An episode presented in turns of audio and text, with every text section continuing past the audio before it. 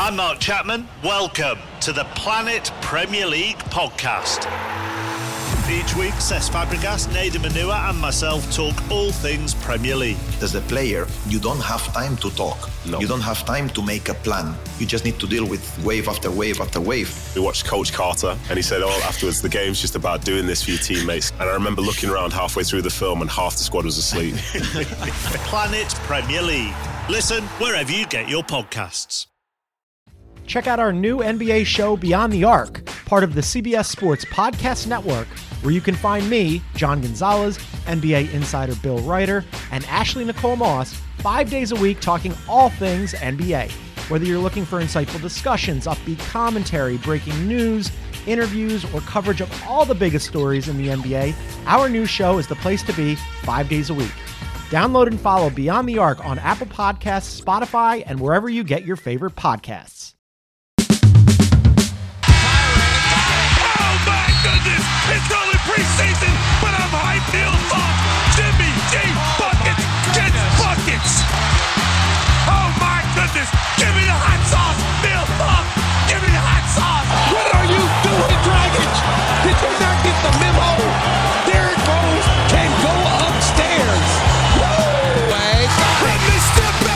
Plenty of going on in the world of sports, and we've got the experts to talk about it. We've got Stacey King alongside. Timmy Whispers is here. Tim, is your microphone working today? I don't know. Can you hear me? Reaching out to all his fans across America. But I guess no one can see my mouth move, so you know all the, all the people who can't read lips are are out of luck. He's like a puppet. I'm a That's right. ventriloquist. Yeah, there's something up my back. Huh? You're like uh, Eberflus saying we got something up our sleeve in the second half. That was pretty interesting, wasn't it? He's got a lot of interesting things to say, and uh, they they actually put him down as one of the top ten rants now in sports history for what he said last week about Fields playing. Oh, that's that, that's not even close. It was complete insanity. Jeez. Well, we'll talk a lot of Bears. We've got Mark Grote getting ready to join us in a little bit. But first of all, I want to update you on what's going on with the Chicago Bulls. Unfortunately, right now the news is not that great. The Bulls are four and eight. They dropped a tough game to the Orlando Magic on Wednesday night, and, and Stacy, a slow start really killed them in that game. They came back furiously, tied the game, and lost it on that last second shot. Well, Mark, it's it's been something that's been plaguing them all season long. That first quarter, they're getting off to too slow of a start. They find themselves down double digits, and then you know they have to work so hard to get back in the game. The second the second unit has come in on many occasions this season and really kind of pulled them out of the fire, which got them back into the game. And then you know the last five minutes of the game, they seem to always find a way to to lose. You're looking at Nikola Vucevic with 26 points in that game, and no Wendell Carter. He was able to get a lot of done on the inside, but sometimes I think that uh, they lose sight of him and not get him in as involved as he needs to be. Well, I mean, I've been I've been I've been calling for that for like two three years. I mean, you know, Yeah. you he's about the steady as it comes offensively. You know, I mean, does he miss a lot of he misses a lot of little buddies around the basket? And we talked about that last night. You know, the Bulls are shooting, you know, 58% in points in the paint as far as going to the basket from, you know, 3 to 5 feet. They miss a lot of layups and it happened again last night. Yeah, they missed did. a lot of layups that could have been the difference in the game. They've got to they've got to convert those. They got to finish stronger. I think they're so concerned with the officiating and trying to get calls and trying to initiate contact. They're not getting the calls, so therefore they're they're losing concentration going to the rim. Our special guest today is going to be Darnell Mayberry. He's the Bulls beat writer for The Athletic, does some great work there. And he had a column earlier this week talking about uh, 10 things he's learned about the Bulls over the first couple of weeks of the season. He also had a lot of stuff in there about the potential of a Zach LaVine trade. And Stacey was interesting seeing Zach at those college games on Tuesday sitting courtside with his agent, you know, wearing the clutch shirts. It's almost like a strategy session. Like, what's our next move here? Well, I tell you what. I mean, you know, he's he's with one of the agents. He's a big agent. You know, um, you know, Rich Paul. You know, makes things happen. You know, he gets guys out of the contracts and gets them to where they want to go. Um, it's going to be interesting to see how this plays out. You know, Zach, you could tell Zach had a lot on his mind yesterday. He didn't play like the Zach LaVine over the last couple of games. He hasn't really played well. Missed a bunch of layups. Missed a bunch of layups, um, turned the ball over. Uh, that's been a problem this year. Um, you know, not you know not securing the basketball, and then you know you can deal with a lot of the other stuff, you know, but like the you know the defense, the lap the lapse of judges on defense, not paying attention to detail. But when you're turning the ball over and then you're compounding on the other end and not being able to stop guys and missing assignments, that it kind of stands out and, and it doesn't make you look good. If you're trying to be optimistic about what's going to happen next, I mean, right now you've got several of their Bulls key players are shooting well below their career averages, including Zach, including Patrick Williams, even DeMar DeRozan is shooting below his statistical norm. So they're going to come back up to where they normally are going to be at. But I think the question right now most Bulls fans have is, as this team is currently constructed, can this team win consistently with this group? I think they can. I think they're going to have to change their system, though. The, the, the offensive system is not working. Clearly, it's not working. Um, there's not enough ball movement. You know, there's not enough player movement. Um, you know, recognizing who has the hot hand, go to that person. Recognize who has the mismatch, go to that person. You know, it's almost like sometimes Mark they're like they're robotic when it comes to their offense. They're they're trying to do the right thing. They're trying to make the right plays, but they get so to the point where we got to run this play because they called it, so we got to run it this way, and not recognize. Wait a minute, Vooch has a point guard on him in the post. Mm-hmm. That's the best option that we have right now. Let's go to that, and. Um, they're missing a lot of lot of easy shots around the basket. Um, the three point shooting has been, you know, a couple of games they've had some good games, but pretty much hasn't been consistent. And then, you know, they've been taking care of the ball up until last night. You right, know, I mean, they they were they're one of the best teams in the league as far as not having turnovers, and then all of a sudden, you know, you have all these turnovers yesterday to a team like Orlando, who really is not a team that forces a lot of turnovers. There's a lot of mistakes were the Bulls' mistakes. DeMar DeRozan, of course, didn't play in the game. He is uh, back home for some personal reasons that he's dealing with with his family. We wish DeMar all the best, and he's hoping to play Friday night in the rematch against the Magic, which is going to be one of those in-season tournament games. So get ready to see red, folks. That uh, red core. I'm still trying to adjust my eyes to that, but you missed Demar, obviously. I mean, he's a, he's a go-to scorer in the fourth. Well, I mean, he, he's a steadying force for you. Even though you know he hasn't shot the ball like Demar normally shoots the ball, he's the guy that is capable of settling everybody down and getting you good shots when you need it. And so you really missed that last night, especially in the fourth quarter when the game was on the line. You know, he's a guy you can go to. He's a guy, the king of the fourth. He's a guy that will get you in what you want. He'll get to the basket. He'll get fouled. He'll get you know shots for other people. And they really missed that last night. Alex Caruso is back, and he did the things that Alex Caruso normally does diving on the floor, getting you extra possessions, getting steals on the defensive end, making some three point shots. He has really turned into an indispensable player, and there's some people on the national media front who are suggesting that Alex Caruso may be a more attractive trade option than Zach right now. Yeah, I mean, I wouldn't doubt that because, you know, when you look at some of these teams and looking for a third or fourth guy, you're looking for a wing defender. You know, his name always comes up because he's a lockdown defender. Imagine what Alex Caruso could do if he just guarded people his own size. Right. Yeah, that would help.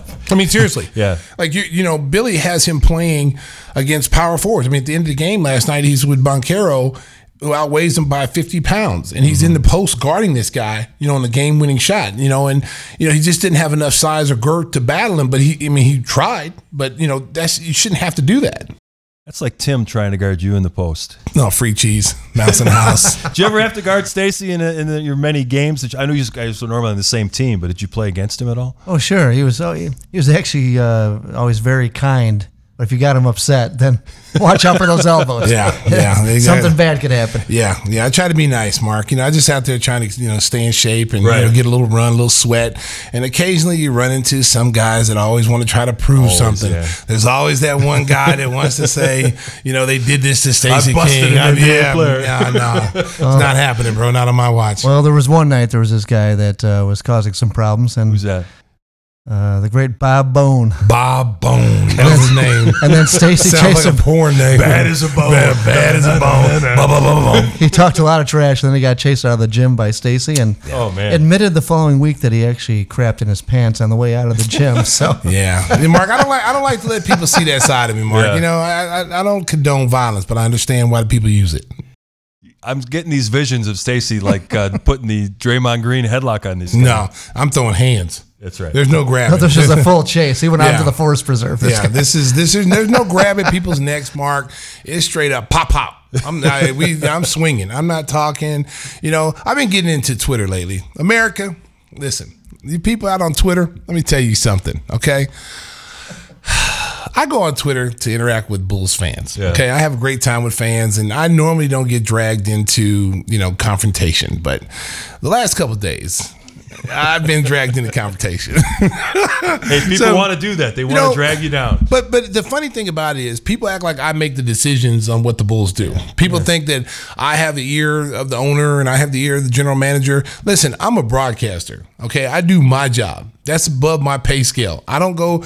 What the Bulls do is what they do. I don't sit in any meetings. I don't. Sit, these people act like I do. Right. Like you need Yeah. to tell them this, and you need to stop taking the company line, towing the company line, and you know. And I'm like, what are you talking about? Like you people have no idea. And it's not everybody. It's like maybe five people, Sure, yeah. five trolls, you know. And um, you know, every so often I come down off the mountaintop. I go down there and get down there with the with the commoners, the riffraff. the riffraff, and then I got to tell them, I got I got to exploit them because you know trolls like bullying. Yeah. Okay, I'm not. Listen, I'm not the one. I'm just telling you. You check. You check my record. I'm not one to. You can't. You can't out talk me. You can't. You know, out slander me. You just can't. So just don't even try it. Just if you want to talk basketball, you want my attention. Say hi, Stacy. How you doing? And I'll I'll respond. Hey, how you doing? Good day. Da da da. Yeah, yeah. You don't have to try to say something derogatory or something disrespectful to get my attention. So don't do that, America. I think that was Whisper's burner account. No, no, it's Matty Ice. I'm pretty sure it's got to be Matt.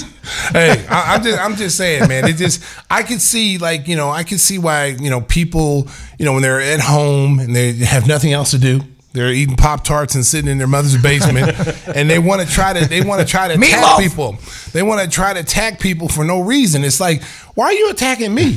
like, you know, you should go tell this, and you Yeah. know, you're you're hiding behind a curtain, and you won't say what what we all. I'm like, man, dude, first of all, that's your opinion. That's not my opinion. Yeah. Okay. So, hey, hey don't mess with my mic. Don't mess with my mic. Mess with your microphone. Yeah, don't mess with my mic out there. Get the Twitter troll running the so, audio board. So, so, like, my thing is, like, you know, I don't have no say so of what goes on. People think Right. just because I played here and I've been a broadcaster for 18 years that my voice is is voice of reason. I can go say that's not my job. So Right. stop asking me and stop insinuating that myself or Bill Wennington or someone else is is hiding behind a curtain and we're you know we're doing the company line. The Bulls don't tell us what to say. The Bulls don't say, Stacey, you have to say this, you have to say that. They've never said that to me. Yeah, but seriously, could you go talk to him?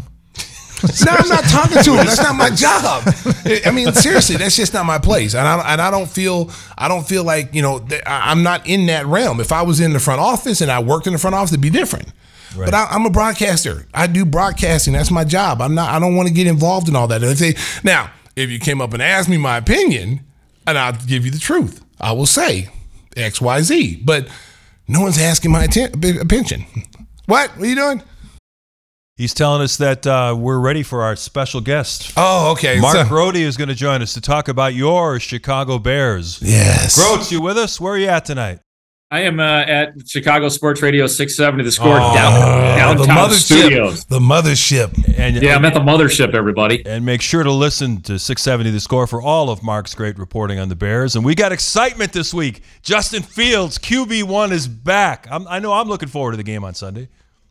Yeah, you know, I think that we all have a little bit more appreciation for Justin Fields now. Like the Tyson Bagent thing was worth exploring, and I think that everybody gave him. Well, some people were like assumed he was going to be really good. I think. I mean, I, I'd like to think I gave him a blank canvas and said, "Hey, show us what you can do, and if you're better than the the incumbent, then that's great. Then we got a hell of a story here, and you have a, the, the future quarterback." But that would have been magic. So to have Justin Fields back, a guy that has velocity on his passes, a guy that we know he can run out of all sorts of trouble. Uh, we know that he is better than Tyson Bagent. We don't know if he's the Bears franchise quarterback yet, though.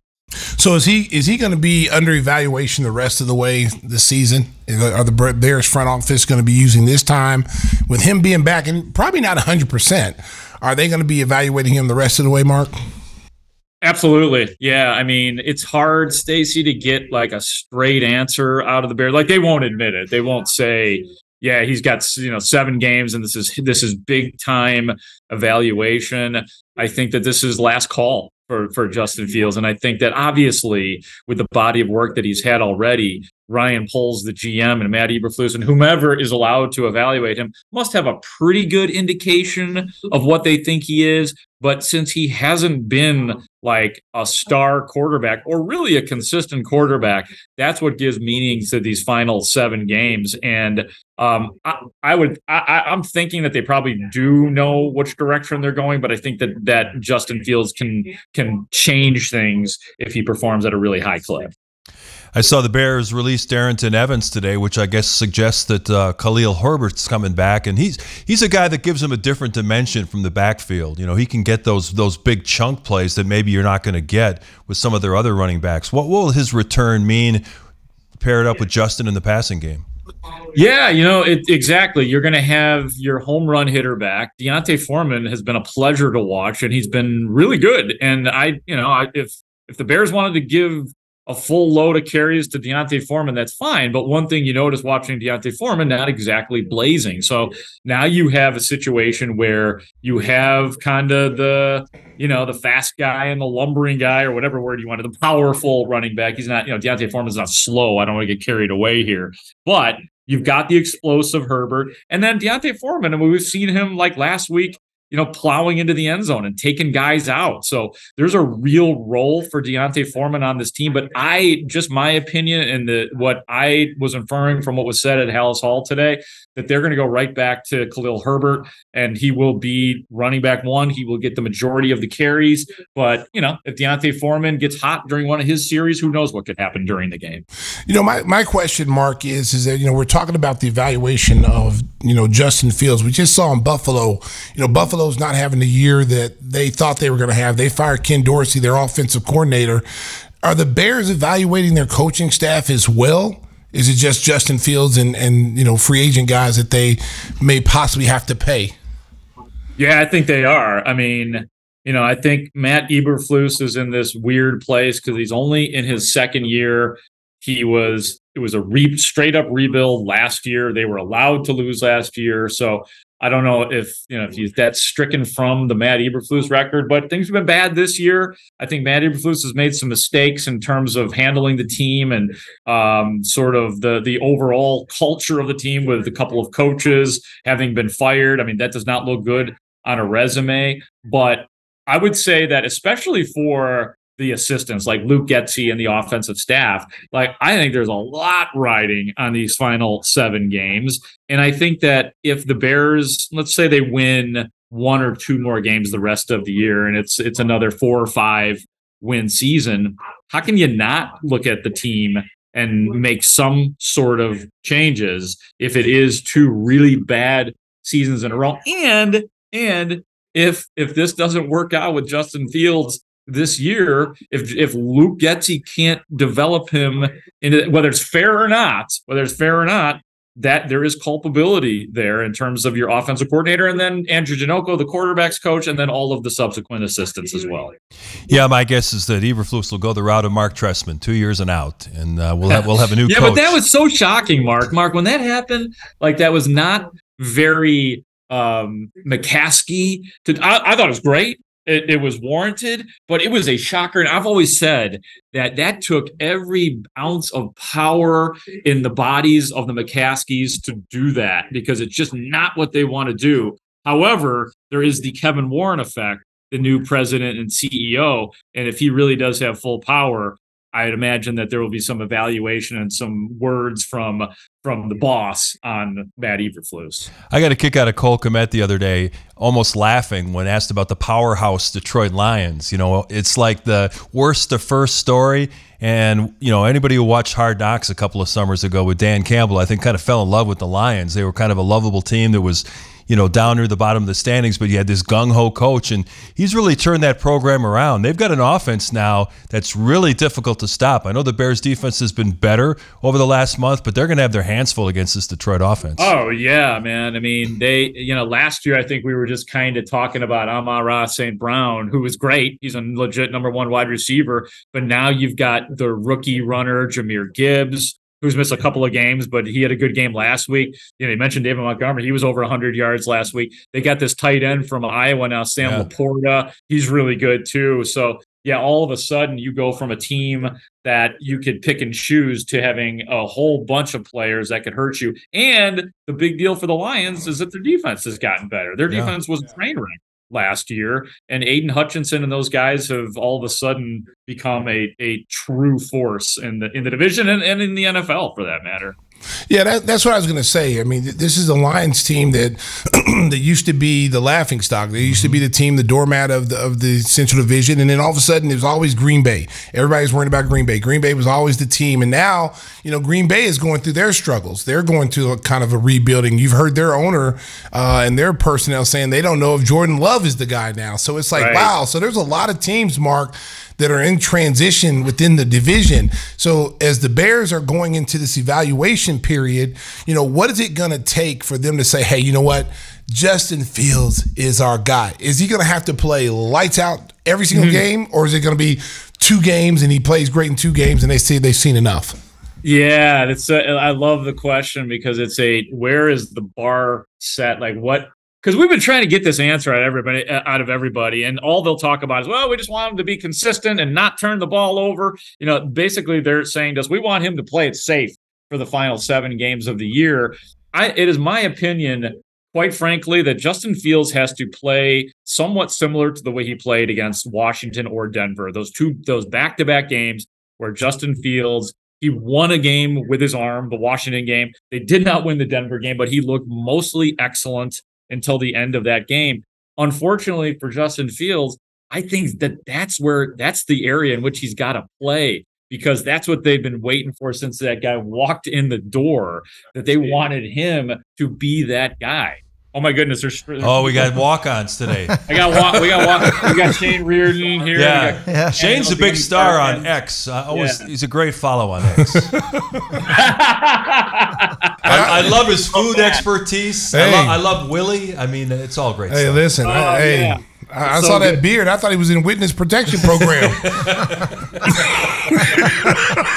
you know, I'm doing the podcast in the hallway today. There you So go. there's, and I'm getting a lot of criticism, but I just didn't feel like uh, finding a studio. I was like, you know what? I got all my stuff out here. I'm doing the podcast. Give me the hot sauce that's happening in the hallway. Right? yes, sir. Hey, Whispers, what do you got for Groats today? Yeah, what do you got, Whispers? Man, uh, so if you're looking at Warren talking about uh, breaking down the whole team and the whole structure if things go south. Who we go after more, Belichick or Harbaugh? I got to tell you, man, Whispers, I'm done with Harbaugh. I'm done with all his silliness. Look, he, he he's a good coach, I guess, but I don't think I want all that baggage and that ridiculousness and the silly like like I'm I am I, I am out on Jim Harbaugh. Um, and maybe this goes back to when I was just a Bears fan and he was not a good Bears quarterback. And then he went to the Colts and he was really good. Uh, and he was captain comeback. So I have a little bit of a resentment going on. So I'm not down with him. And I don't know, man. I don't want to be the franchise that Bill Belichick goes to to start over and ends up sucking. So I don't know. I'm out. I'm out on all that. well, there, there is one worse decision out there. If you're the Browns, who do you pull out of retirement? Foles, Brady, or Griffin? Wow. How about Shane Reardon? Well, why not? Yeah. we've seen the Foles show. That Yeah, we've that, seen that that. we've seen. Are, are, I don't know. Are we comfortable with the Foles show again? I mean, there was that one game in Atlanta where he threw three touchdown passes when he replaced uh, Mitch Trubisky. So we've always got that when it comes. to Yeah, they got Foles. PJ Walker, the guy the Bears released. Oh, yeah, they're- they're in great shape. Yeah. Yeah. The revenge game is coming soon. That's right. That's right. Tyson Bagent famously passed up PJ Walker, and the Bears will po- probably play against uh, PJ Walker. Well, well, Mark, we'll let you get out of the hallway and uh, get home and get some, get some dinner. Maybe Shane can cook something up for you real nice. And uh, hey, I was Wani nice. today? You know, he's never cooked. I always love Oh, Wani's Wani segment was- on Thursdays. Oh, he was unbelievable. I had to go on in studio after Wani. Oh, it's a tough act to follow. So you go in there and there's these massive headphones. His head is so large that the headphones are all stretched out. Um, and then there's a beer and some scraps in there too. So really, it's like we just got to we got to clean up after the guy. Um, and but yeah, he definitely gets the listeners in for me. So Well, we had Coach on the show a couple of months ago. Tell him we say hi, give him our best, and uh, we look Oh, forward. will. we look forward to visiting you with you very soon. I don't know what our schedule is going to be next week, but we'll keep you updated. Okay, it is Thanksgiving next week. I totally understand. I'll be waiting for the text. All right, let's let's uh, see what happens in Detroit. We'll talk to you soon, Mark. Thanks a lot for joining us. Go Bulls. Yes, Go sir. Bulls, indeed. We're struggling, Mark. See you guys. Thanks, Mark. We're going back to the Bulls next. Darnell Mayberry from The Athletic joins us. He'll talk about all the Zach LaVine trade speculation and a whole lot more. That's next on Give Me the Hot Sauce.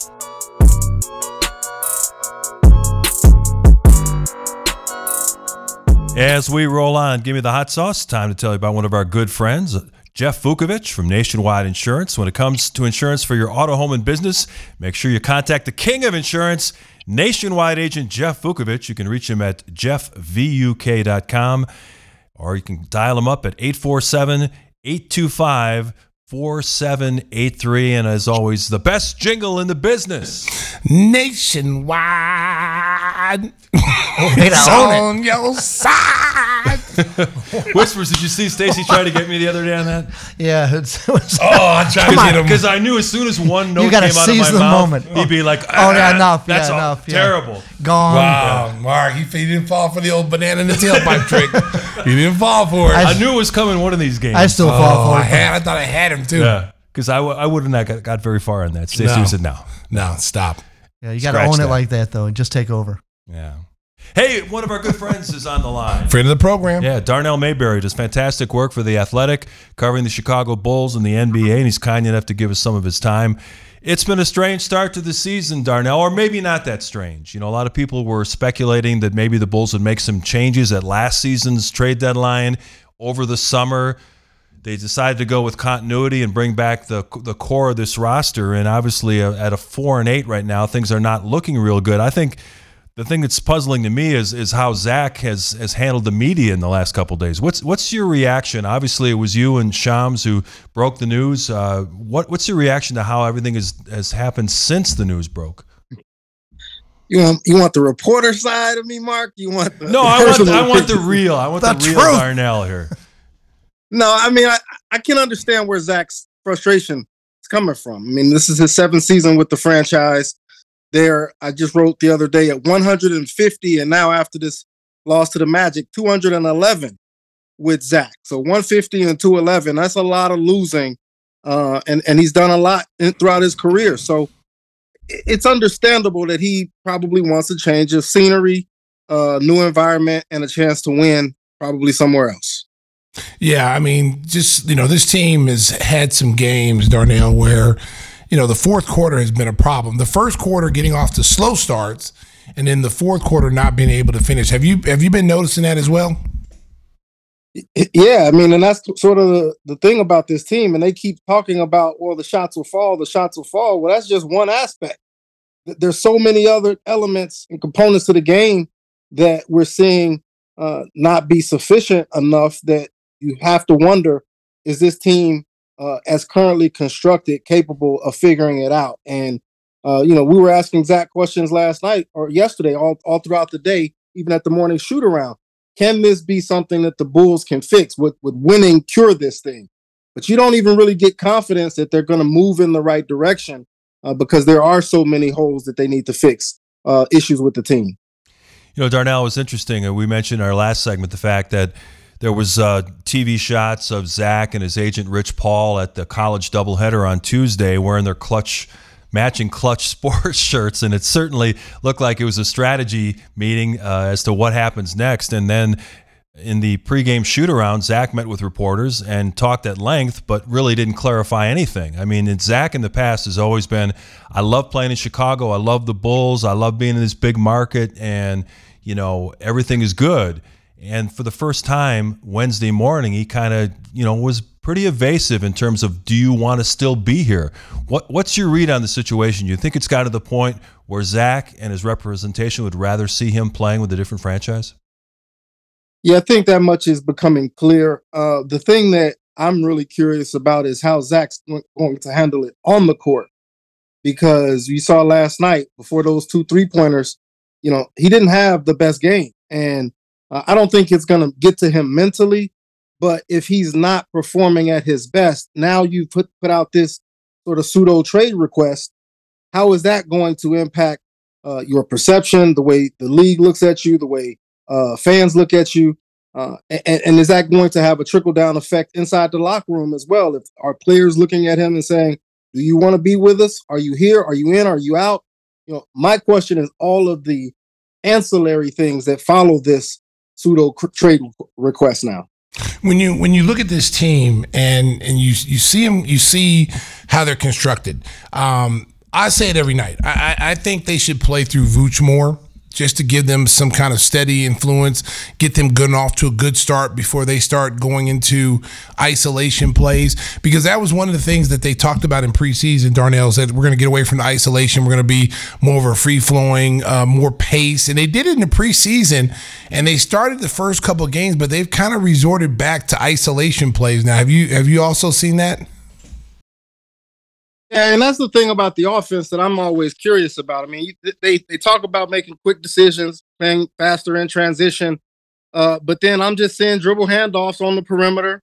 Um, you know, that bog down into isolation plays with Zach or Demar having to bail them out, and that is easily defensible in today's NBA, and it's not going to work. Um, and, and I just I wonder how long the Bulls will give it. Um, and, and I don't mean changing the system or, or sets, things like that. I mean the personnel.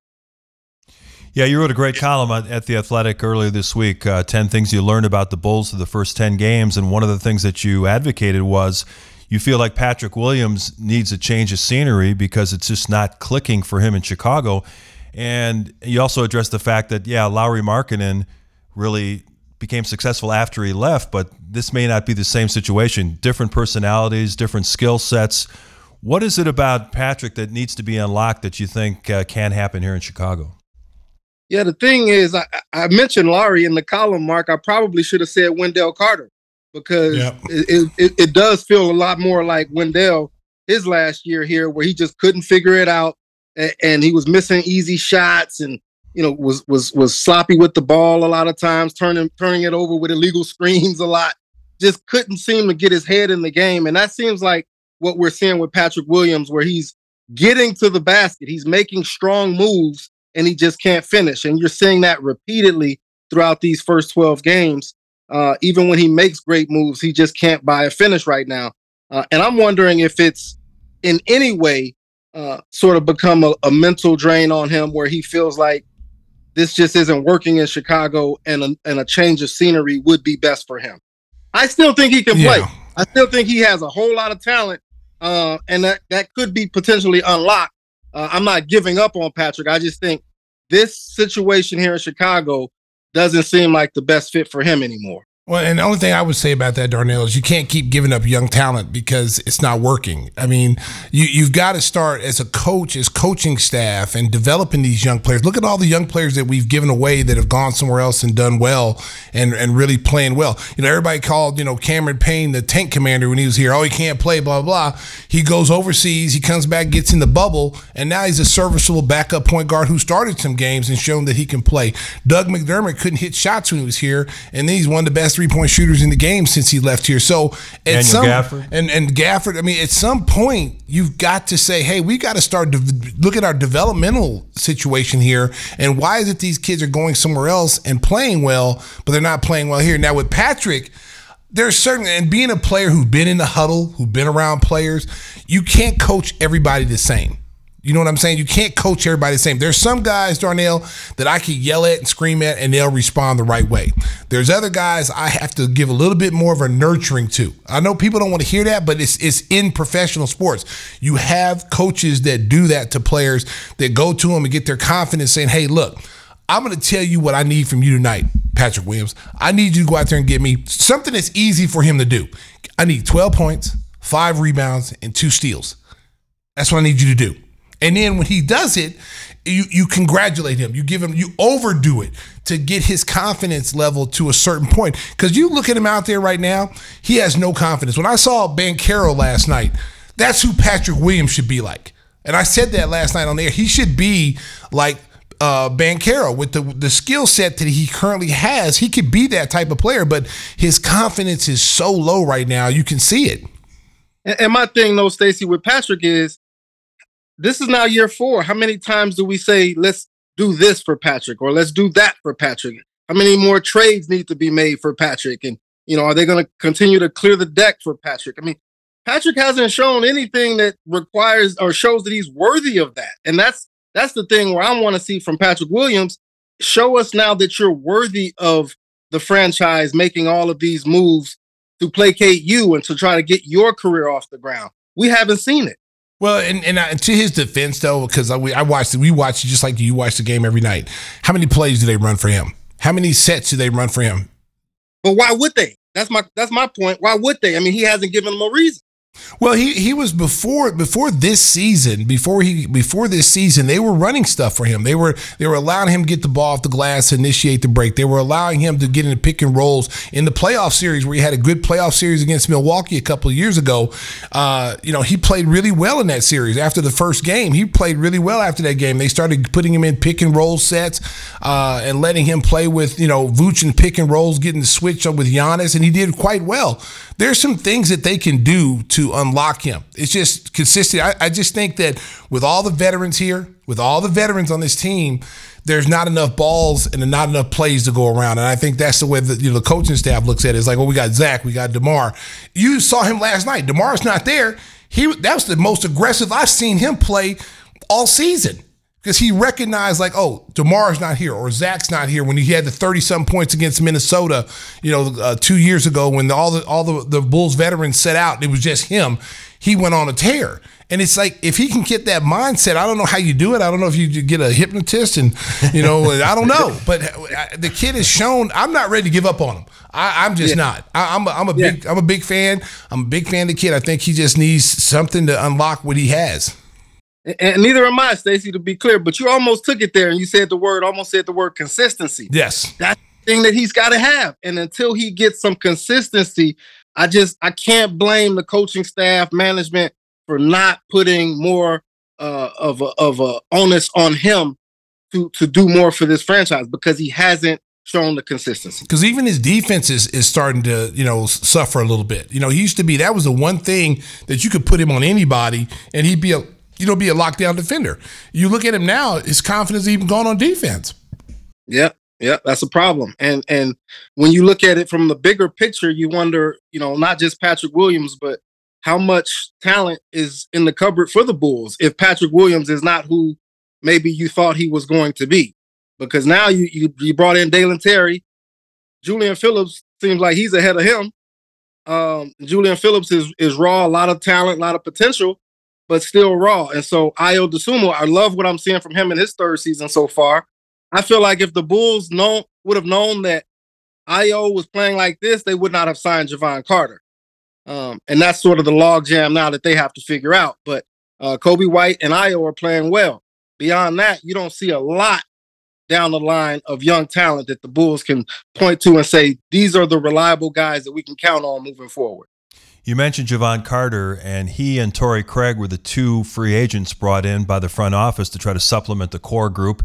And the scary thing from my perspective is I think Jevon Carter and Torrey Craig have been excellent, and yet the Bulls are sitting at four and eight. Does that suggest that if you're from a front office perspective that this ain't working, we, we gotta we gotta make some changes here? It doesn't suggest it, Mark. It screams it. this, the, this is the last straw. That this is the last little shred of evidence that we need needed to see that they need to to go in a different direction. And I don't know that you necessarily have to blow it up per se. Uh, maybe not get rid of everyone, but certainly at least one of the, the big three, or maybe even two of them, uh, probably should should should find new homes and the Bulls should go in a diff- different direction, in my opinion, in that way and retool and see what you have. Well, because you know, naturally, you're going to get more for Zach. I mean, you know, I mean, I know Demar's got the expiring contract, which is which is inviting for people, but Zach, you're going to get the most out of if, if you're going to make that move if they decide to go that direction. Now, the key is what do you get back for him? You know, what are you going to get back in return? Is it you want the first round picks? Are you going to get young talent? Because there's not a lot of teams out there. You hear the Lakers. You know, Lakers are always in trade rumors. You got Philadelphia who wants a third option, and Zach Zach on those teams would be a third would be the third option on both of those type Miami of teams. Too. Miami too. So you know what what would you possibly get in return for him?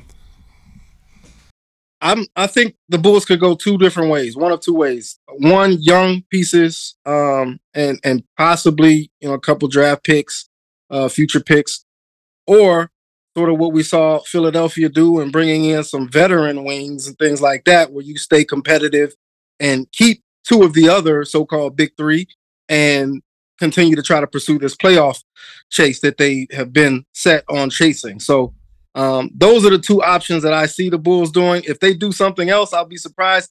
But more than anything, I'm just ready to see what AK does. He talks about, you know, the trade deadline and draft night being two of his favorite moments in the NBA calendar.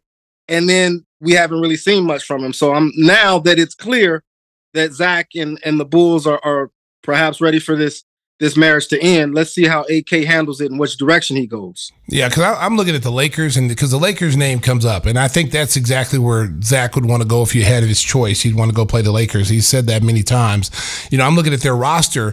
I mean, there's some young talent there. You know that you could look and say, hey, you know what? This is this is some good young talent. Get some first round picks. Like like I like Hachimura. Uh, his name would have to come up in the trade it talks if I was gonna if you I was to take Russell for the money. Well, well, well, yeah, I'm not I'm not really excited about that one, but but I know Hachimura and like and and the kid Cam Reddish. I've been a big Cam Reddish fan. I, I think Cam Reddish is is is going to be a really really good three and D guy, and then Jaxson Hayes like the young big kid that they got there. I like him too.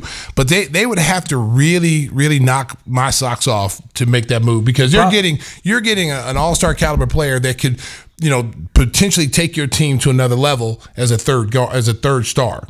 The problem with the Lakers, though, is that since they signed all those guys in the summer, they're not eligible eligible to be traded until December fifteenth, and I think they have a couple guys that aren't eligible until January fifteenth. So people are going to have to be patient. You know, this isn't going to happen overnight because the way the league does business, you you wait until that December 15th date where more guys are eligible to be traded.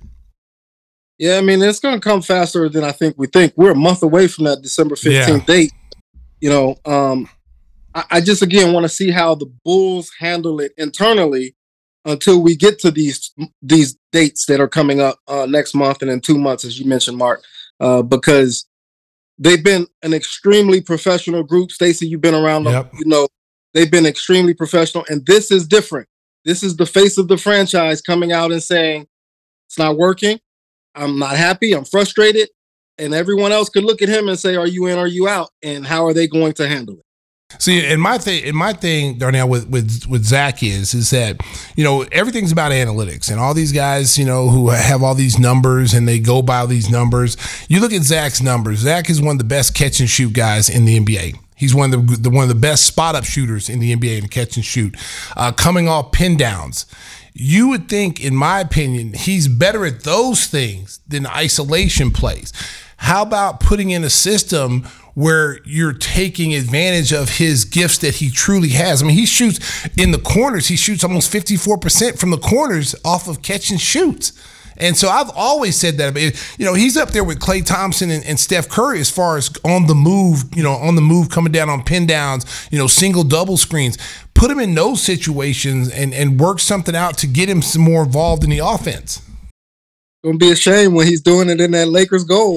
and that's and that's what's gonna be so frustrating because that's what he's gonna do because he's gonna yeah. be able to play off the ball with, with LeBron James. He's gonna get so many wide open jump shots because of Anthony Davis and LeBron James.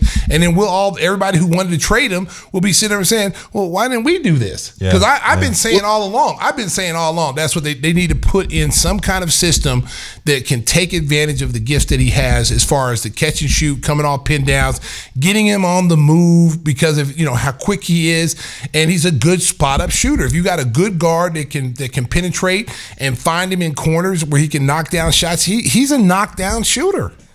Well, Stacey, you're the perfect person to ask as the former pe- player. I mean, if you have a guy who feels like he is better suited for whatever reason with the ball in his hands, and they the style that you're re- referencing may not be the style that he wants to play. How do you do? I mean, what do you do with that? Well, he's gonna have to play the style I want him to play because his style, the what what's going on right now, is not working. Um, you know, it's not. He, he, turns the ball. He turns the ball over trying to attack. Um, you got to play to your strengths. I mean, if you're a great shooter, why wouldn't you want to get shots? If I could tell you you're going to get you're going to get a ton of shots on catch and shoot, why wouldn't you want to do that? Well, that's the thing where the Bulls are a, between a rock and a hard place. I mean, they got a, a couple stars who like to play a certain way, and Billy Donovan has, for the last couple of years, been trying to implement different types of things offensively that mesh all of them, and we're just saying it not work for multiple reasons. And I think one of the biggest is that those three guys like to play their way. Yeah, you, you can be stubborn, and you're, you're I'd just be like, hey, your way's not working. We're losing. I mean, do you want to win? Do you want to win? Do you want to you want to compete to get to the playoffs? This because we're going to have to change the way we play, and we're going to have to utilize your strength. And I mean, if when he if let's say he goes to LA and then you know they tell him, hey, we're going to run you off pin downs, and he's not going to say uh, he's not going to tell the coach there and say Darvin Ham say, well, I like playing with the ball in my hand because you got LeBron James got the ball in his hands. he ain't going to tell LeBron, and, and you're not going to tell LeBron that, so you're going to play that way. See these He's guys. got no one, he's got no one here who who's going to push back. I mean, Patrick Beverley was the biggest uh enforcer that he's had, Zach's had in his time in Chicago. And, and I'm not even talking about from a talent standpoint, but someone who's just going to go back at him and say, this is the way we're doing things. He'll have that in Anthony, maybe, maybe not AD, but certainly LeBron James. Yes. He had that in Chicago. And that's why that's why you you got to I mean listen as and I love Billy and Billy has to to do that. This is how we're going to play because this is not working. We're going to get you in situations. You're going to be a much more efficient, you know, score than what you are now. And we're still going to ISO. We're going to ISO you in certain plays, into games, into quarters, but we're not going to ISO ISO you as much as we're doing now. We're going to get you on the move. We're going to get you some wide open looks and some wide open jump shots, and we want you to take it. Think about this, Darnell. How many times have you seen Zach catch the ball and then shot fake when he doesn't need the shot fake? And then he'll do one legged step back instead of just going straight up and shooting the ball. That's what I'm talking. Those are the opportunities for him to take advantage of the skill set that he has, and that's what I see the most of. We we can sit there and talk about his defense all day long.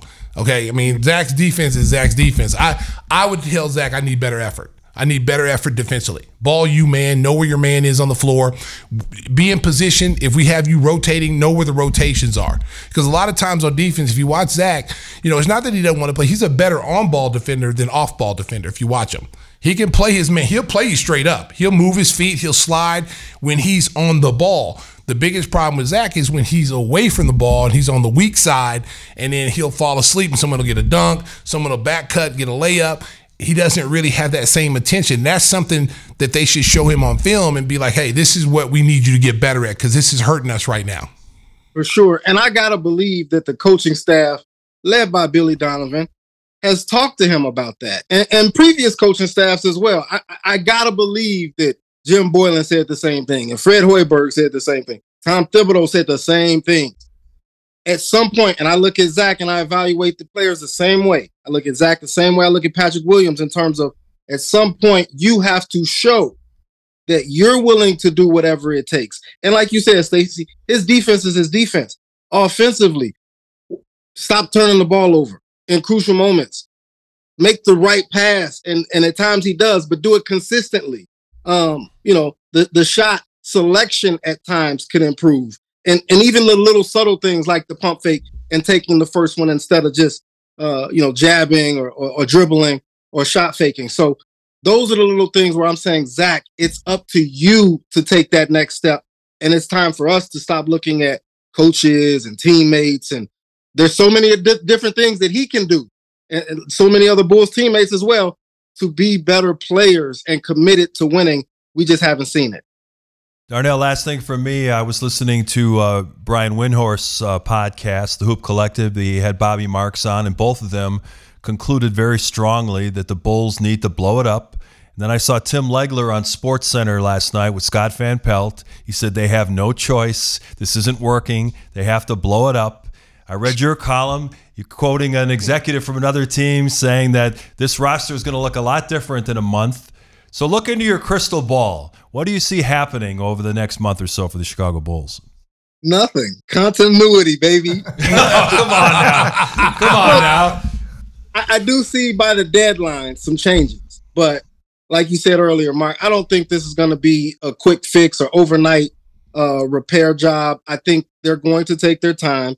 They're going to try to find the best deal that works for the franchise and not just for one or two or three players. Um, and so that's going to take time, and the, the rest of the league has to clear up uh, some some some business on, on, their end in terms of contracts being able to be traded and things like that. So I think it's going to take some time. I agree with you. I, I don't see a rush decision. I, it's not AK's mo. I, I think they're going to evaluate every possible angle and what's best for the franchise because you know you're giving our franchise player away, and you want to make sure that this franchise is taken care of. And by getting something in return, whether it be draft picks or serviceable young talent that you can build around, that maybe maybe right now they're not where they're going to be, but in a few years they could be something special. Mm-hmm. That's that's the goal. Um, and I just want to see them have a plan in place when whenever it happens, whether it's December 15th, January 15th, trade deadline, I think it's February 9th. Whenever it happens, I want the return to make sense. For all of us to be able to sit back and say, I see what they did here. If it doesn't, it's gonna be some smoke in the city, fellas. like you can't trade Jimmy Butler for Zach, and then none of the pieces come from Zach, Lauri, Kris Dunn, and those guys. Trade Zach, and then it not work out. What is the franchise and this organization doing? And you have to at some point, um, you know, just question that and say, will this thing make sense? Can we trust them to get this thing right? One more question. How do you think Coby White's transition to point guard has been so far in the early going? Man, Stacey, I, I, I should be listening more. I should ask you that, but I like what I've seen from Kobe. Uh, he's been steady. He's he's valued the basketball. He hasn't been uh, turnover prone. He's made great decisions. The way he gets into the paint, penetrates and pitches out to open shooters. I think that's been a great plus positive for the Bulls this season. Um, he can make more shots. No one's shooting the ball all that great outside of Jevon and Alex Caruso. Um, so once he gets his shot going, I think it's going to look even better. But uh, defensively, I even like the way he's he's he's battling defensively too. So uh, I love what I'm seeing from him. He still hasn't, I don't think, taken full command of that point guard job, but he's making a case that he is he is worthy of being in the conversation. Which a few years ago would not have was not the case. Yeah, and so yeah. give him a lot of credit. Yeah, I've been I've been I've been impressed with him. I, I just want him to play on the road like he does at home because the numbers are so there's a big discrepancy from home numbers to away numbers, and you know I like the way he's handled the ball. I've, I liked his defense. Um, he's trying to play the right way. You can tell that he's trying to play the right way. I like the fact that when he gets to the basket, I'd like to see him score more. You know, because he's six five. You know, I know he's trying to make the right pass, and we're not shooting the ball particularly well right now. And sometimes passing on these layups, you know, kind of hurts the team. So I'd like to see him try to score a little bit more around the basket. Yeah, he definitely can. He's improved in that area too. Um, and and it's funny because Coby is really trying to make the right play, as you said. And so I think he's a little unselfish at times. Billy Donovan even, has even said that he can be unselfish to a fault at times, and and could look for himself to get going a little bit more. Hey, how's your uh, financial column doing and, and your podcast and stuff? Uh, is that working out okay? Getting a lot of followers there? Yeah, it's going it's going good. I appreciate you uh you asking, Mark. Uh, Money talks. Me and my daughter we're loving yeah. the journey that we're on, trying to uh, be smarter with money. So it's going well. All right, that's fantastic. Darnell Mayberry, you can follow his work at The Athletic. Thank you so much for joining us, and we'll brace for something to happen in the coming months. So thanks so much for joining us, Darnell. We'll talk again soon. Appreciate it, guys. You got more hot sauce coming, baby. That's right. Give me the hot sauce. Darnell Mayberry, our special guest. We'll talk a little college football. Tim wants to brag on Northwestern. That's coming up next.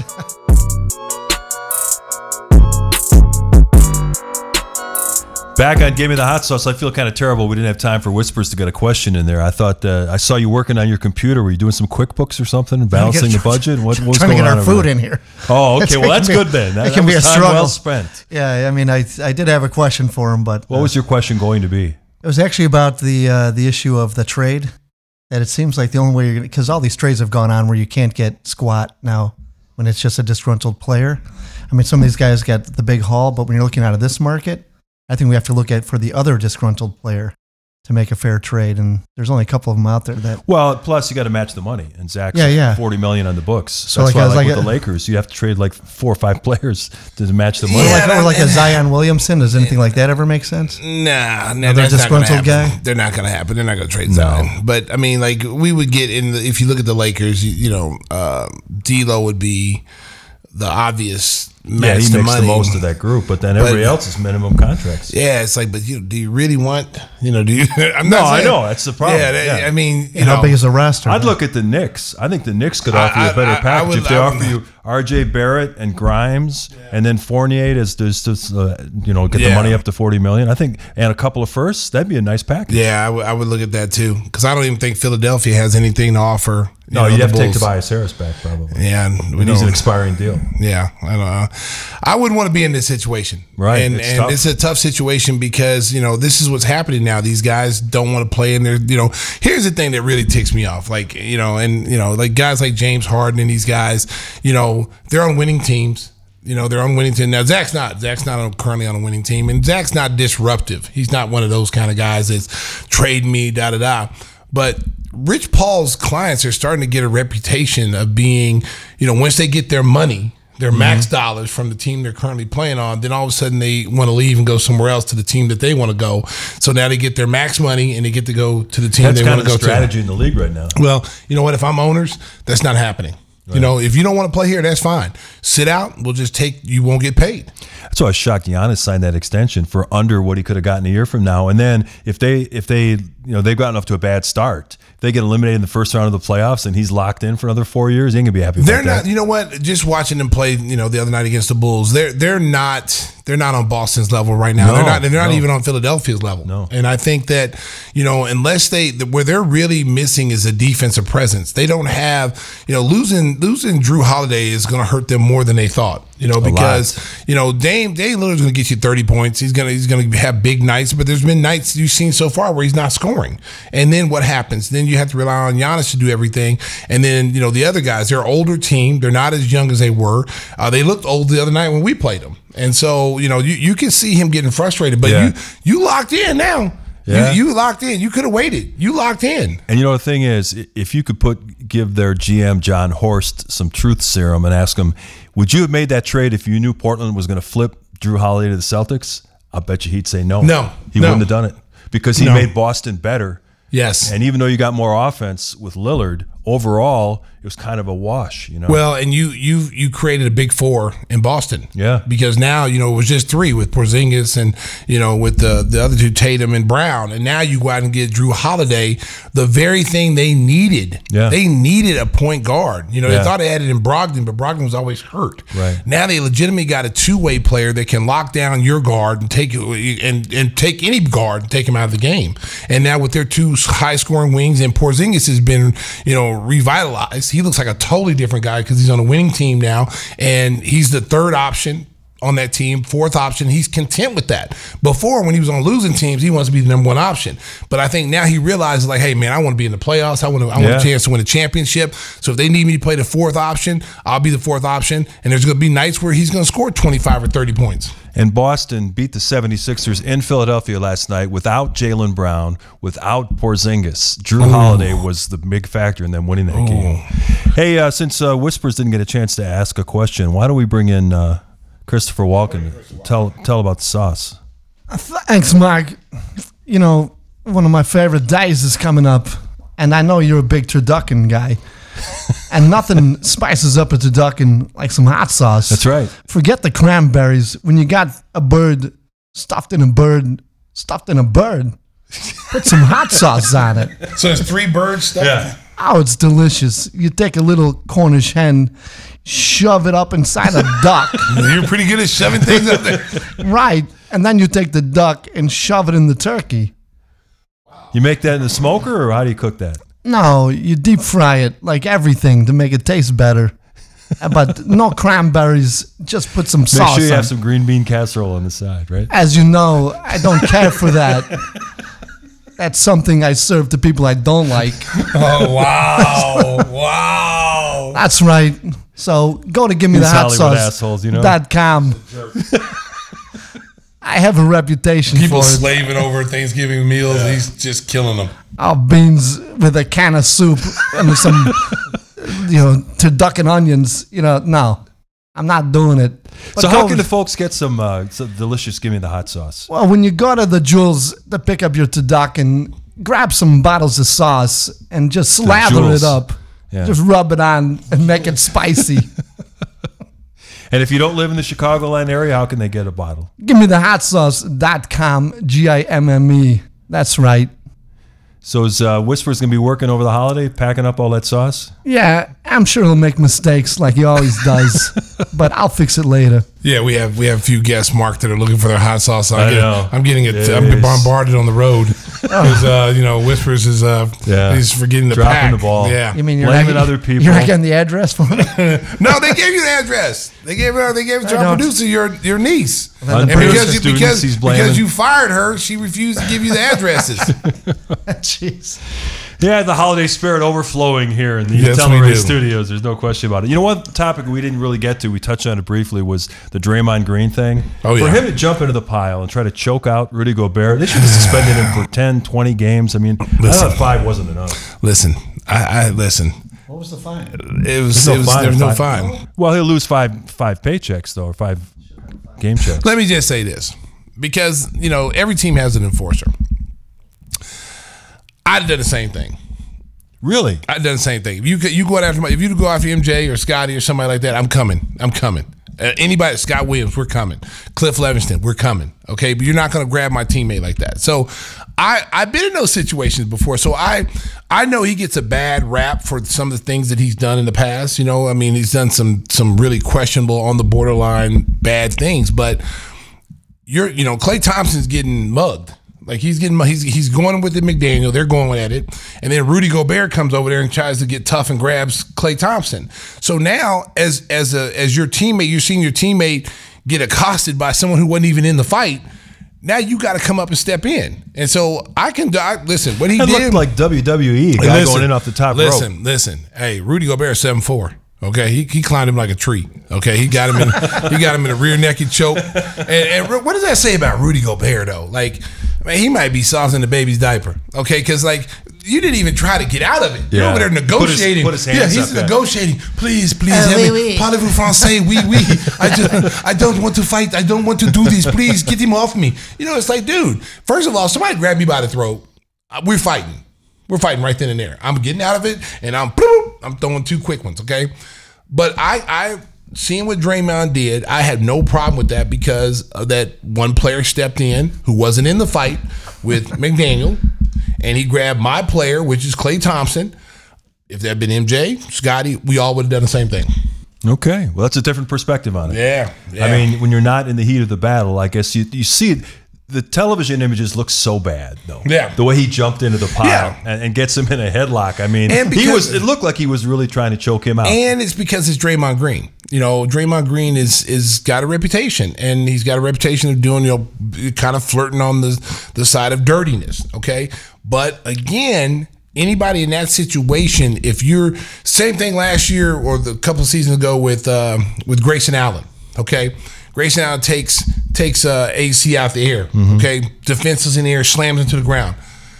I didn't see not one bull Right. player come up there and, yeah. and knock him into the third row. Okay. That's a time right then and there, and no one would have no one would have been mad at you for doing No. that.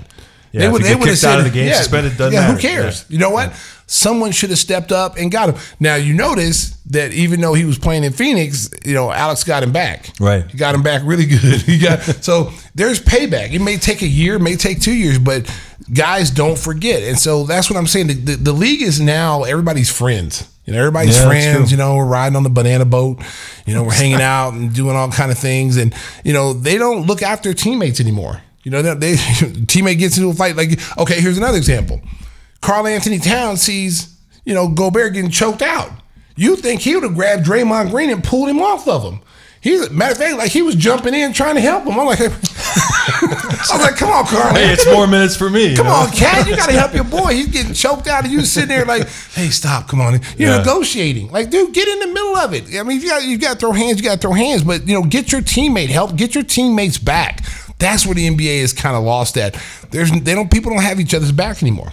And Draymond has become a media star. He's got a very successful podcast. TNT uses him, and he'll probably be on the air during his suspension. You know, it's it's just been amazing. Uh, and and the Warriors right now, Steph is hurt. He's got some knee soreness. He's going to miss a while. And Draymond's out for five games.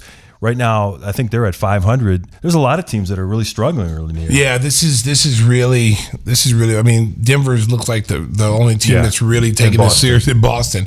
They're playing really serious basketball right now. Listen, a lot of teams are going through some stuff right now. You got guys missing lineups. You got the in season tournament. You know, there's some guys hurt in and out of the lineup. So there's a lot of teams right now going through some things, and so. As sooner or later, they're going to figure it out. You know, teams are going to start winning games, and the teams that you think are supposed to win are going to start winning. So it's just a matter of time. It's still early in the season. Chicago sports fans are wondering which team is going to be next to get to the postseason, and uh, Cub fans are pretty excited right now. They uh, stole Craig Counsell from Milwaukee. Counsell, who had taken the Brewers to the playoffs five of the last six years with a very low budget, was introduced at Wrigley Field on Monday and really impressed a lot of people.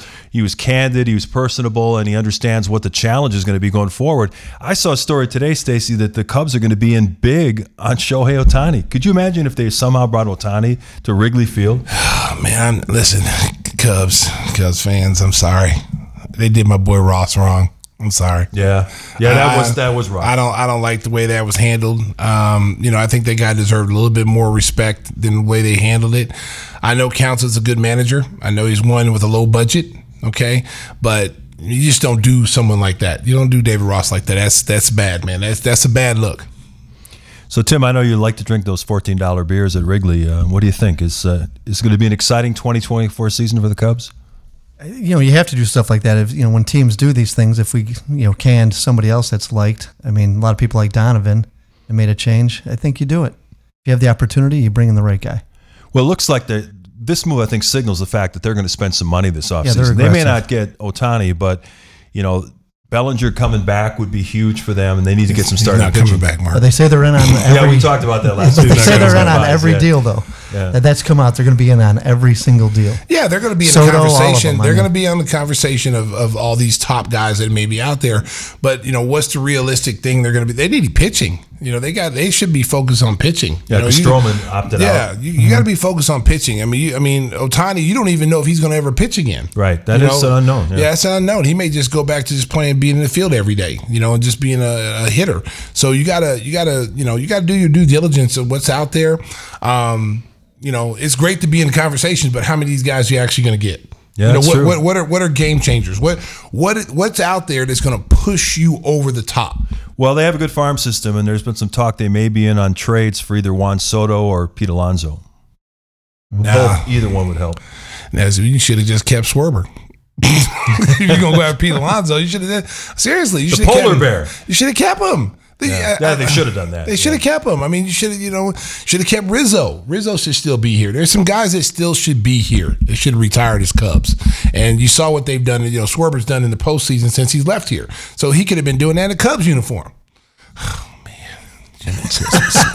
The lament of a Chicago sports fan. Oh, He man. feels all of our pain. I feel your pain. I feel your pain, Cubs, Cub Nation. I'm sorry. Yeah, let's talk a little college football. Uh, the biggest game was probably Michigan winning at Penn State, which solidifies Jim. their opportunity without Jim Harbaugh. Jim Harbaugh, the breaking news today is that he decided he's going to accept the three game suspension and the season, so he will not be on the sidelines for that season ending game. It's going to be in Ann Arbor. and, and that may cost them. That may cost them. Listen, No. obviously, obviously, he knows he did something wrong because you wouldn't be accepting this. He was looking forward to this trial, this court hearing on Friday. Obviously, he dropped it. knew they got some video. Yeah, they they got got, some kind of it. information that that implicates him. He's involved. Yeah, Okay. Yeah, but he's going to be in the stands, you know, doing signals that they're picking up, even though he's addressed at he's somebody gonna- else. You're gonna see, yeah, exactly. He's gonna be like Bobby Valentine with a fake, Yeah, fake right. mustache Exactly. on and dark, sunglasses over there doing, holding up signs. You know, like you know how they do, Exactly. hold, holding up a Lady Gaga sign or something. That means run the option to the left. Yeah, you know what, Jim, you didn't have to do that. You got a powerhouse team. You don't need to do all Yeah. that. You don't need to cheat. There's no need for that. Let your team just, I mean, you, you got a super team. You got a team that could legitimately challenge for the national championship this year because, you know, Georgia's not the same Georgia that we saw last year. They're beatable. There's a lot of teams that are beatable that are people are figuring, oh, they got a chance to be in the final four. And I think, honestly, I think Michigan is the most powerful team out there right now. They're playing the best. Yeah, their defense has been really good all You know. I'm not. I mean, Alabama's starting to creep back back in there. Mhm. You know, Texas is back in there. But Washington, I'm telling you, keep an eye on Washington. Well, yeah, because one of those Big Ten teams is going to get knocked out. They play each other in eight But- days. And, But- but if I think Florida cheating- State's going to get knocked out. What happened to the old saying? If you're not cheating, you're not trying hard enough. What what happened to that? Well, that's what that's your credo for life. Yeah, Tim. see, that's Oh. yeah. Just, Oh, that's just- it. Get some insight into your Yeah, life. this, yeah, It is my wanna- bumper sticker. You know what? Hey, I'm sure you. I'm sure your wife's listening to this conversation too. Wow. oh, jeez. I'm sorry, another- Marine. Another Marine, turn. Another Marine, turn. Marine. I'm, and, uh, he didn't mean that, Marine. Doesn't mean that. Don't mean that. Don't mean that. Hey, we're going to give uh, Whispers a chance to little brag on his Northwestern Wildcats. David Braun, they they uh, even their record at five and five with a resounding win over Wisconsin. And David Braun got the interim tag removed from his uh, deal. He's now the full time coach at Northwestern. Congratulations to him. Yeah, it's something. Uh, as I told you earlier, I'm, I went to go watch the Barrington game, my old uh, high school team, because Mm-hmm. they're going downstate, and uh, they had the NU game on the other screen. I'm like, what year is that? Because it was 24 You're waiting to for 3. Darnell Autry to come out of the, the end zone? yeah, I, I, I was confused. I'm like, that can't be the today's Barrington game. beat. Uh, Maine West, So they're going downstate. No, semifinals. the semifinals. semifinals now. Who are they playing? Ta- was it John Lincoln Taylor Way or, East, I or, believe. or Lincoln Way? That's what it was. yeah. Oh, it's over. it's over. The voice of doom. They said that last week, too. They'll too. never make it. They'll I know they got that it. high power Lincoln, offense. Lincoln, so. Lincoln Way East. I'm telling But you, man. Northwestern, after everything that went on this summer, if they win one of their last two games, either home against Purdue or at Illinois, they will go to a bowl game. Be Yeah. great. Oh, come They're not on. gonna- They'll win one of those games. They're not going to beat I Illinois. they're going to play Oklahoma. Who's, the- who's the other team they going to They beat? can beat Purdue at home. They got Purdue at home. Mm-hmm.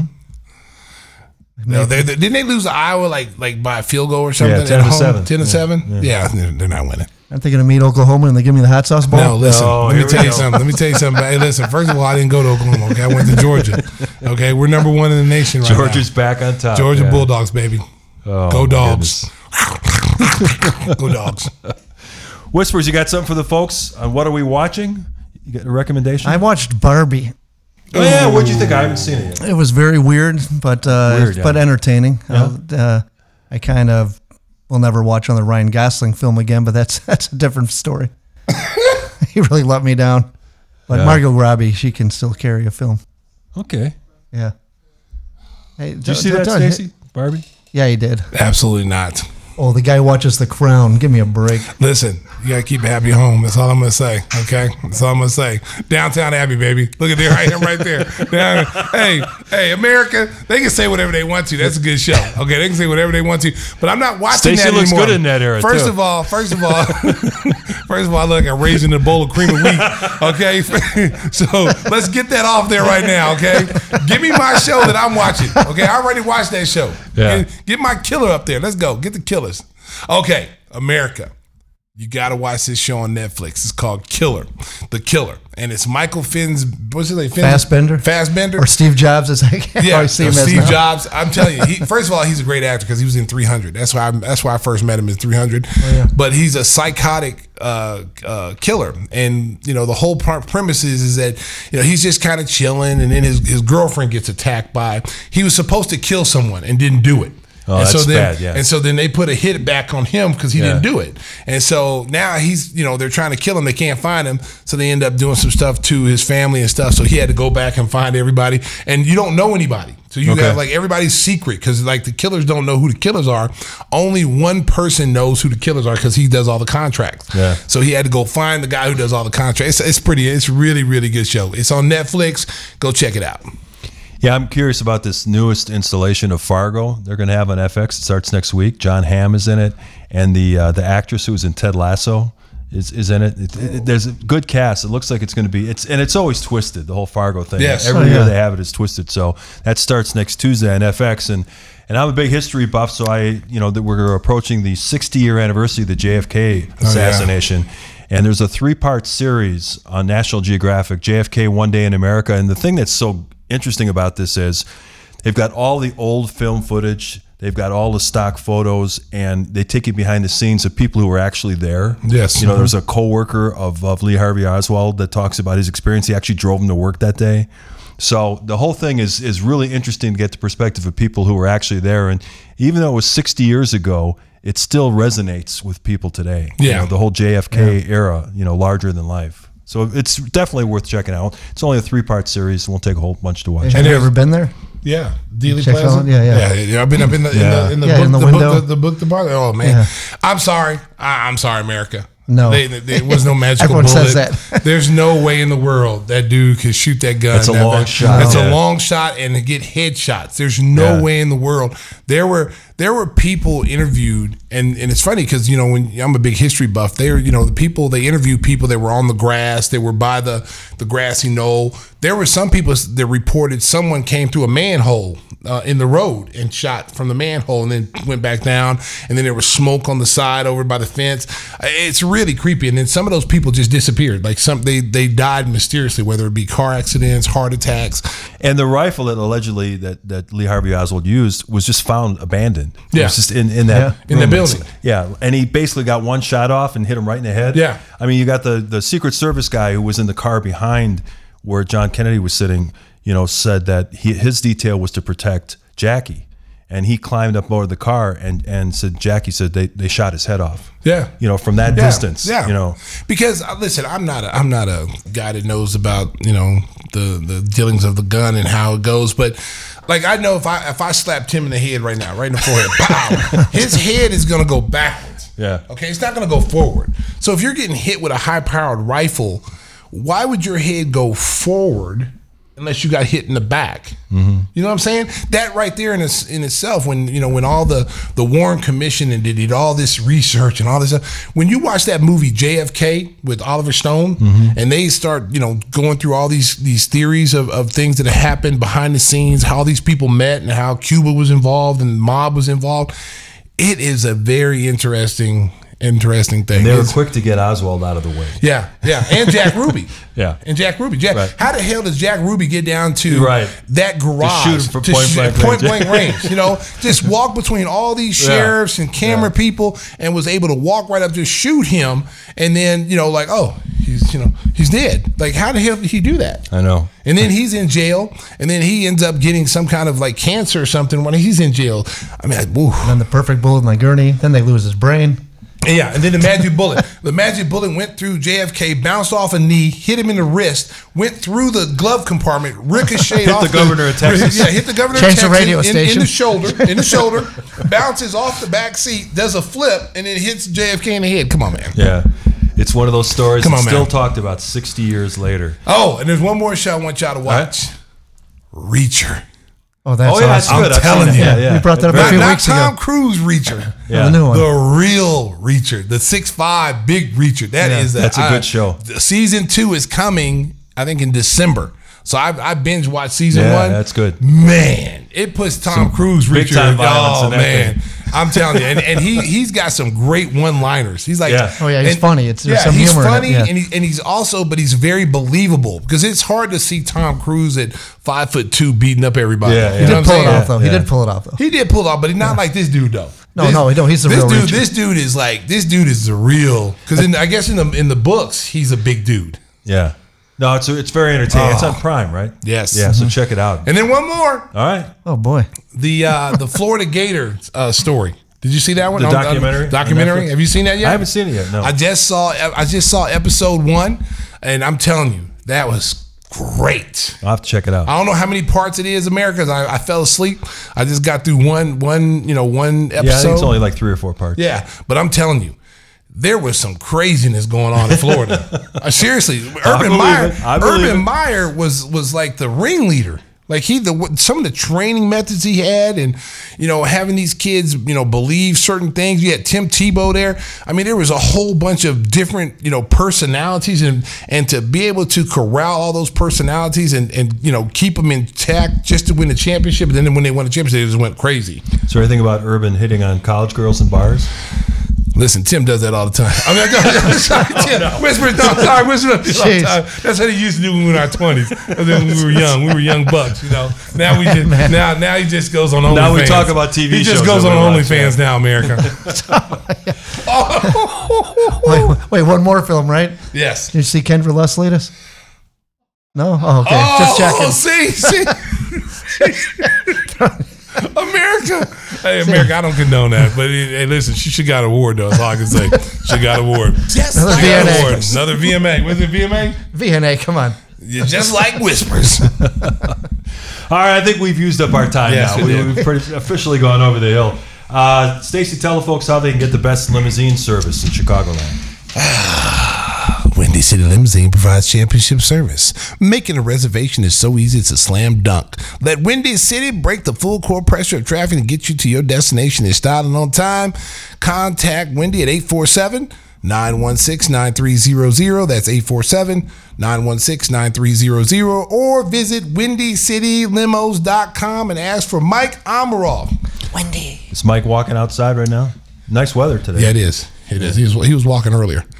He gets his walks in. He gets I don't know how many how many steps he gets in, but I, I guarantee it's thousands. Seriously, he he gets that walk in.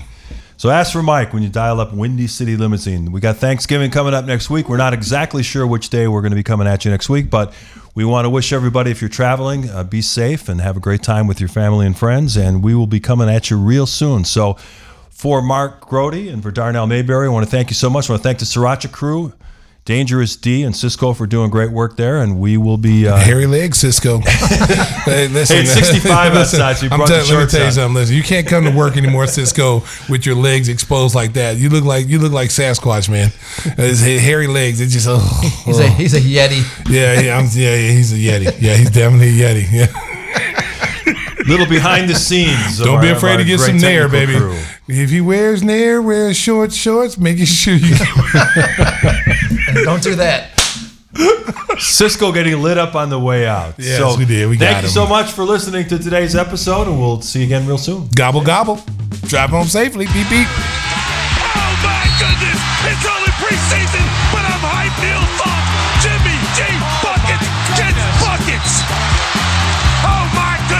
Give me the hot sauce, Give me the hot sauce. What are you doing, Dragons?